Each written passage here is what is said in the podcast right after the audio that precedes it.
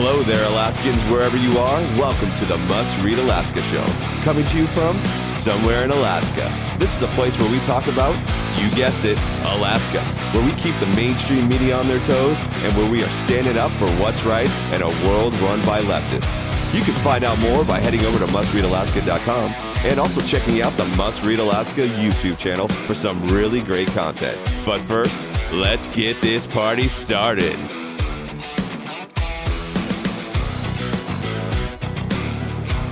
What's good, Alaska? This is Scott Levesque, and you're listening to the Thursday edition of the Must Read Alaska podcast. I want to thank you for joining us and just appreciate all of our listeners out there. Hey, if you have a moment, why don't you give the Must Read Alaska podcast five stars?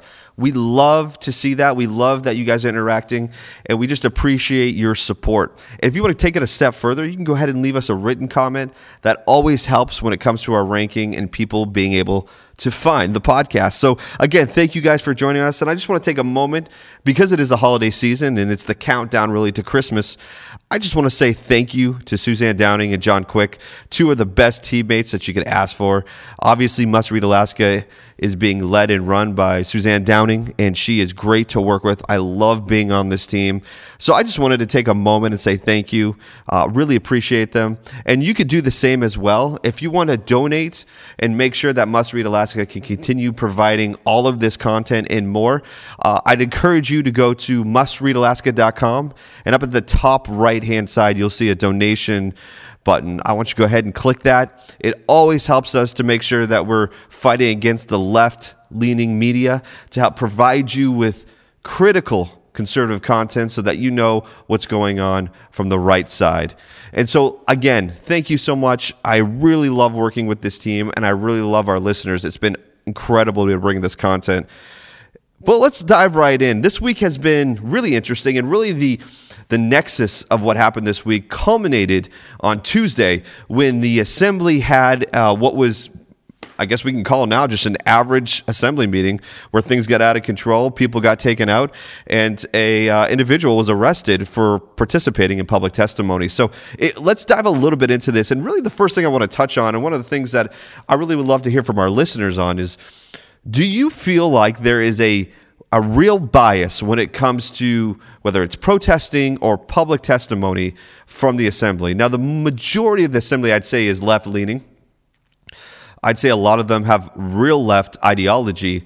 And what I've been noticing, and something that they'll never come out and say, but it really is apparent in how they handle a lot of what they would call the chamber etiquette, is that they give a lot of leeway to those that have left leaning ideology and take away any sort of uh, ability for those who have conservative ideologies or any ideology that goes against the majority of the assembly from participating in a lot of these events. Now, many of you remember that when the assembly was in the midst of these Black Lives Matter protests, two Black Lives Matter protesters actually walked into the chambers, laid down in front of Felix Rivera, and just stayed there the entire time. weren't asked to leave, weren't asked to move, weren't asked to take their business elsewhere. They were allowed to stay where they were. And that's just the tip of the iceberg. I mean, they had another Black Lives Matter protester come in and curse and swear and point out and name uh, whether it was members of the administration, at that point it was the Ethan Berkowitz administration, or if it was actual assembly members, they were able to point out, this individual was able to point out, name, go after them, swear, no repercussions. Now we fast forward to this past Tuesday. And what we had was essentially the, the assembly looking like the sensitivity team. And this is becoming a problem because none other than, I guess, you, Felix Rivera and Christopher Constant, they were going back and forth on the sensitivity issue here. Now, I don't recall any of the decorum changing when it comes to speaking in the chambers. So when you set precedent, when you allow Black Lives Matter protesters both to lay on the floor and to provide uh, additional commentary and public testimony, I would assume that particular set of rules applies across the board. But as we've seen, that does not happen. And so on Tuesday, there were various public testimony that really, I would say, struck at the heart of the assembly. It really struck at the heart of the assembly. And that is the issue at hand because the assembly shut down a lot of that talk. Whether it was the gentleman who, t- who spoke about his involvement in the community by helping name sandwiches and buying sandwiches or croissants based on the names of specific assembly members, or if it was the woman who was calling out assembly member Christopher Constant for constantly, no pun intended, ignoring or being distracted or playing with his phone or computer or whatever it is, essentially not listening or paying attention, which he's not the only one. He just happened to be there in person and was called out. Or Pete Petersen, for that matter. But really, what it boils down to is that on Tuesday, Dustin Darden was given the floor was the time for an individual who was giving public testimony was handed over to Dustin Darden, who then began to talk about his concern, his frustration, and also demanding. And again, he was being a, a bit aggressive for sure. He was he was a bit out of line. Did not cuss or swear, but was very visibly upset. Uh, I believe he pounded the podium a couple times, was shouting, and particularly got louder once the assembly turned off his mic but was wanting the assembly to vote on removing the emergency orders that was in, put in place on December 1st by the acting mayor. And he was passionate about it. And yeah, he was loud, and he obviously got louder when they turned his mic off. But what resulted from that was something that I think we cannot gloss over, which is the fact that he was denied the ability to talk, mic shut off, but not only that, eventually he was actually handcuffed and removed by APD. Now, we can get into the whole riddle of how quickly APD got there and, you know, all of that mess. But the reality is is that there is a new standard now by which the assembly conducts business in the chambers based on political ideology, or at least for those who are watching, it certainly seems that way. Again, you cannot have Black Lives protesters laying down in front of Felix Rivera. You can't have a Black Lives protester who then gives public testimony, cusses, calls people out, uh, uh, names people, points at people, and then at the same time, when those who do not agree with your decisions or those who do not align with your political ideology come up and call you out for ignoring them, not paying attention the fact that these orders are killing businesses and then making that decision to name people, you can't then all of a sudden change what the rules of decorum are in, in the chambers and say, you're out of line. We need to stop that. Point of order. And I'm going to tell you, Christopher Constant does not look good in this at all. Does not look good. And there's a bit, honestly, there is a there's a large part of me, and I wrote about this on Must Read Alaska. There's a lot of issues when it comes to a lack of self awareness. There really is. Because Christopher Constant himself has called out people on numerous occasions, particular public testimony individuals on numerous occasions. And now, when an individual who's giving public testimony does the same, they're shut down. It goes to a larger scale here. And the concern really is is there a double standard when it comes to your political ideology? And from what we're seeing from the assembly, that is very much the case.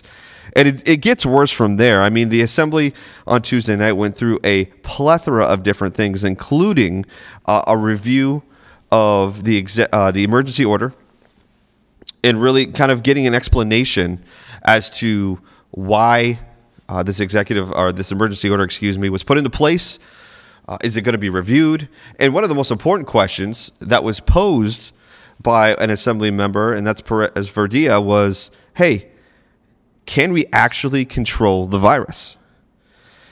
And in asking that question, a very good question, Heather Harris, who is the director of the Anchorage Health Department, uh, was asked to chime in and provide an answer for the three questions that Perez Verdia asked. And, and one of the most important ones was can we actually control the virus? And in her answer, she was very simple and straightforward. And that's yes, we can.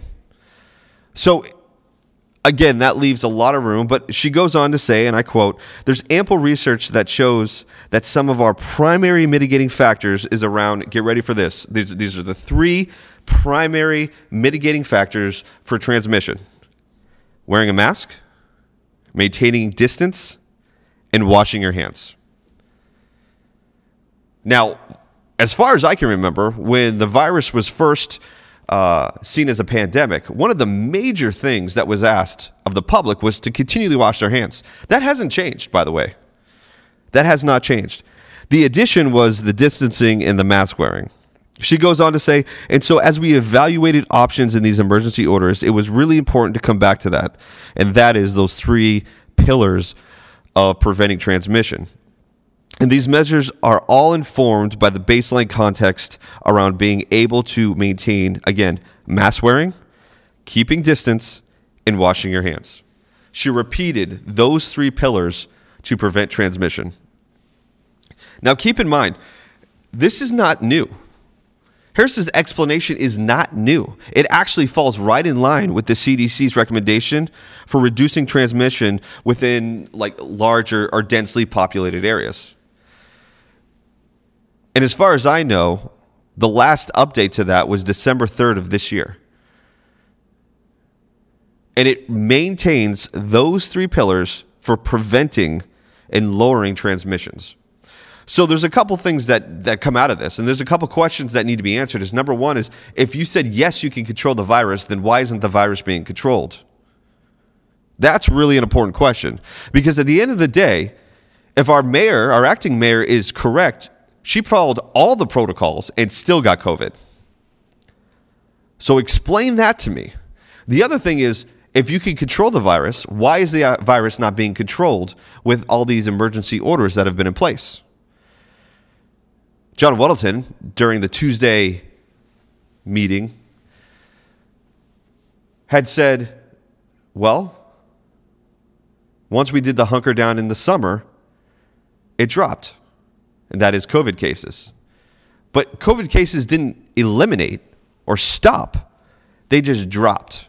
And now we're back up again. We're doing another hunker down, and we're still seeing rises in cases. Now, to their credit, to their to be fair, there there is a there's a lag in seeing any kind of effective result from a hunker down. But the, the point still remains if you're going to emphatically say that you can stop the virus, and the question was about stopping the virus, or, excuse me, controlling the virus, which is effectively almost the same thing, then we shouldn't be seeing what we're seeing. And the other thing is, if the three mitigating factors that she's talking about and explained and also align with the CDC recommendations is mask wearing, distancing, and washing your hands, then what's the need for the hunker down? If those are the three most important factors to mitigating the spread and transmission of COVID 19, why are we cutting our economy off? Why? I still don't understand. Well, it gets better. Uh, in that same kind of sequence of questioning, uh, Jamie Allard, who's on the assembly, also asked the question of, well, why are churches locked down? Churches aren't being locked down. People are still gathering. And her assertion was is that they're probably all not following the guidelines to a T. And there has been no outbreak. There has been no uh, overwhelming COVID cases in churches. Now, Harris did a great job of just regurgitating and summarizing the emergency order in that answer. But what, what really was an eye opener was, again, the municipality attorney, Kate Vogel, decided to step into this one, which I thought was interesting. And, and we're going to figure out why here in a minute. But she kind of interjected, uh, didn't quite cut Harris off, but as soon as Harris was done, she spoke up and essentially said the reason why was because the U.S. Supreme Court rulings have now changed and are in favor of constitutional rights. Surprise, surprise. Now, again, I'm not a play by play commentator when it comes to the assembly meetings, which I think I should be because I'd be awesome at it. It would be awesome. But I can tell you that on the phone as I'm listening to this, there's sort of a disdain. Her quote is With the new makeup of the Supreme Court, they did change course a little bit from where they were or had been in the spring when they had Ruth Bader Ginsburg on the bench. An interesting, super interesting comment. She then goes on. There is a new makeup of the court. Again, that's with Amy Coney Barrett added there. And they elevated, as I said, the importance, the constitutional importance, can I get an amen on that one, of being able to gather for the purpose of worship. And to my response, yeah, that's what should happen. The Constitution should be held at the highest standard, and the rights of the American people should be held higher than anything else. And that includes churches, the freedom of religion, freedom of speech.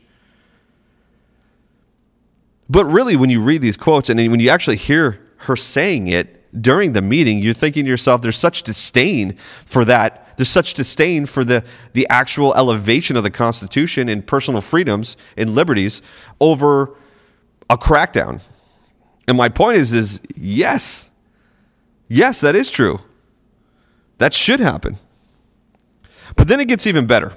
So Crystal Kennedy then follows up and, and, makes a comment about controlling the virus and the fact that it's not working. And, and she used I can't I can't remember right off the top of my head, but something that was pretty emphatic to saying that it's ludicrous to think you could control the virus.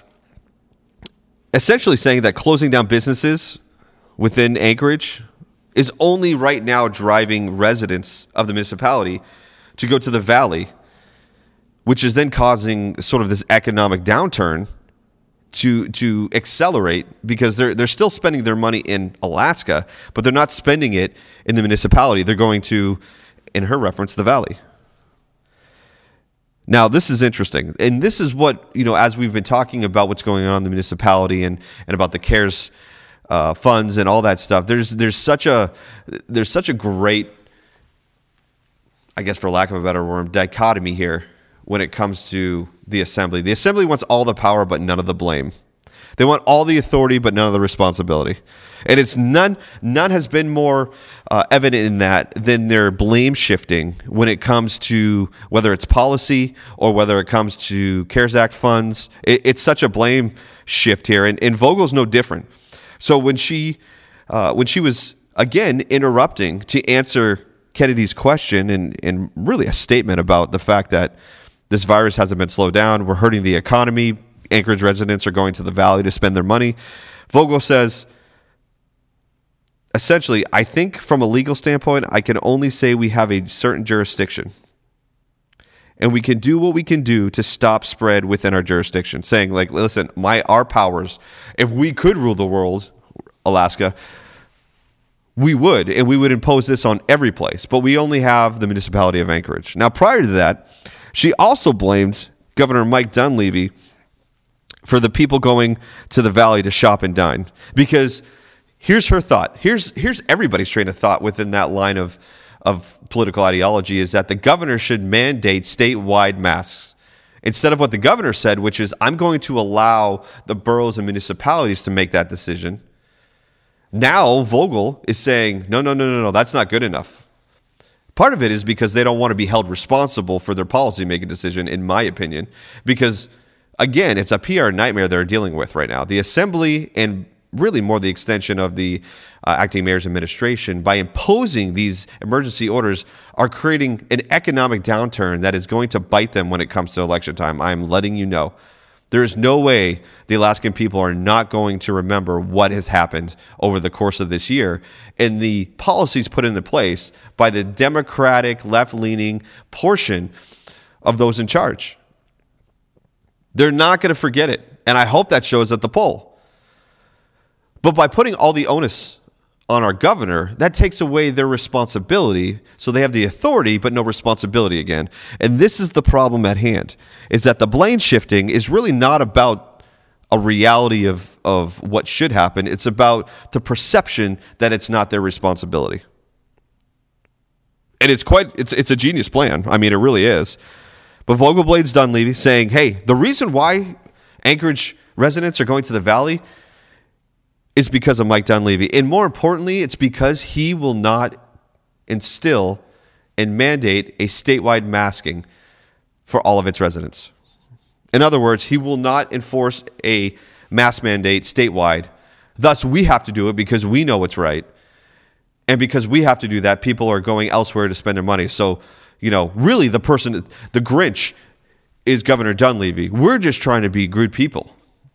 Well, that's not necessarily the case. Well, then, of course, she goes on and says the governor could be taking stronger action. Oh, really? Instead of just giving you the ability to govern, you want the governor to just make sweeping mandates. Okay. It, meaning a mask mandate, would be statewide, of course, and it would alleviate some of these concerns about people going to the lowest common denominator in terms of finding the place with the least restrictions and doing their shopping there. People do not brush over that last statement. Do not brush over that last statement. Let me remind you that the point of this conversation was the fact that Crystal Kennedy said that Anchorage residents are going to the valley because the stores are open and restaurants are open to spend their money.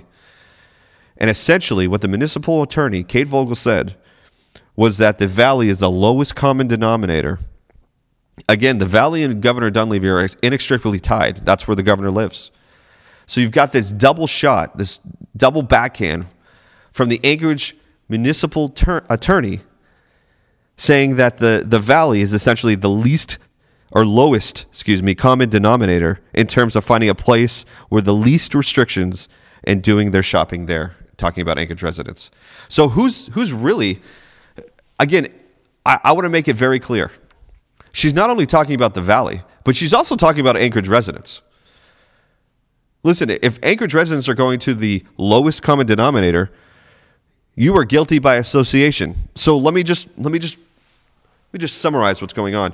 Our municipal attorney believes that the valley and Anchorage residents who visit the valley because they want to go into stores and purchase things and don't want to be hunkered down in their home and they want to go out to eat, you and an area and a region of people are the lowest common denominator.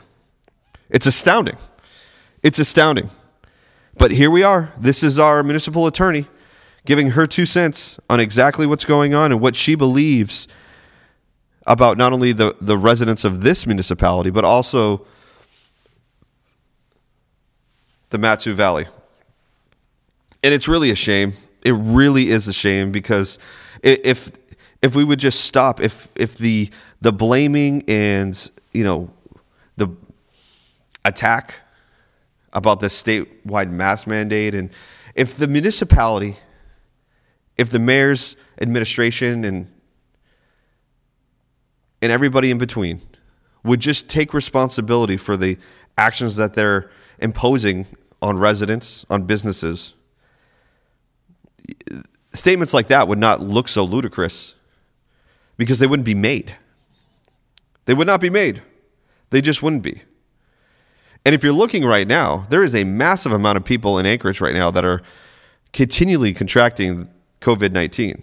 So I would assume that the municipality, the mayor's administration, including the attorney, would really spend most of their time focusing on how to figure out what's going on here as opposed to the valley itself. And the implication in that is that the the reason why rates are so or quote getting so high or or I guess case counts are high in Anchorage based on her logic is the fact that people go out of the municipality and come back in and thus bringing the virus in, which is extremely false. It's an unfortunate very unfortunate thing to say, and and really it it shows exactly what's going on in terms of uh, the mindset of this administration and, and really the municipality as a whole, including the assembly or most of the assembly. Now, I, I got to close up here, but one thing I do want to touch on is the fact that uh, on Tuesday, and if you haven't downloaded the uh, the podcast, the Tuesday podcast, I'd encourage you to do so. We had Governor Mike Dunleavy on as a special guest, and we spent about half an hour, a little bit over half an hour with him, talking about vaccines. We talked about uh, mask mandates. We talked about vaccine mandating as well. And, and, really, it was a great conversation with the governor. He shared some insight into the reasons why he is uh, deciding not to uh, interject into certain areas uh, because of law and so I would encourage you, if you want to know some of the reasons why the governor has not intervened, uh, particularly whether it's Anchorage or in the Kenai Peninsula or Mat-Su Valley or wherever, uh, you know, I, I, would suggest you listening to that podcast. But he did give us some really great information, and and some of that is is that we're going to have about hundred thousand doses of COVID nineteen vaccine coming within the next two weeks to Alaska. Now close to or probably over 50,000 of those doses are going to be for the military, and that's coming from a federal program. But we've got about, geez, just shy of 55,000 doses coming from Pfizer and Moderna.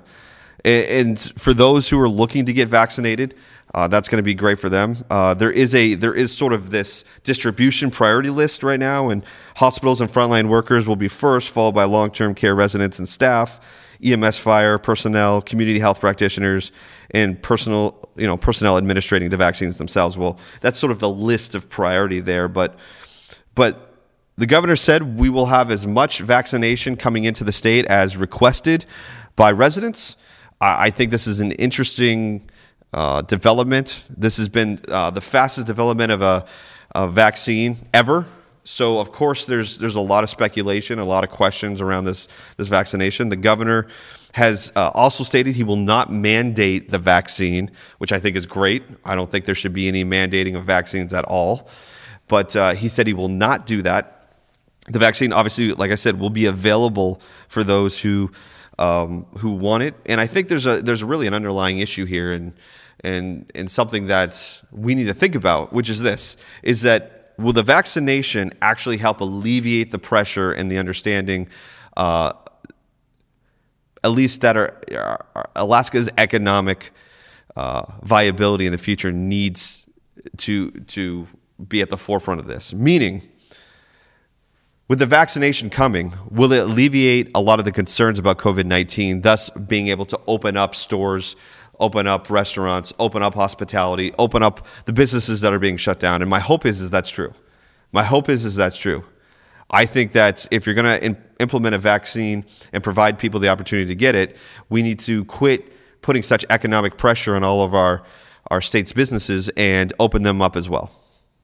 And by providing a vaccine, you're giving the people the option. So if somebody doesn't get a vaccine, they've made that choice that they're they're not willing to to you know go down that road. But that that should not prevent businesses from being allowed to open up and in the economy of Alaska to once again not be closed or, or shut down uh, particularly in Anchorage, but to be able to be open up, vibrant again, and to start the recovery process because it will be a recovery process. You're not just going to open up businesses and all of a sudden everything's back to normal. I mean, a lot of these small, locally owned businesses have shut down for good. People's livelihoods have been destroyed because of it, and it's not going to stop right away. But I think with the vaccine coming forward within the next two weeks and then trickling in, that's more vaccinations as as needed. Um, those who want to get inoculated will, will be able to do so and move on. Those who don't have made that choice. But what shouldn't suffer is the Alaska economy anymore.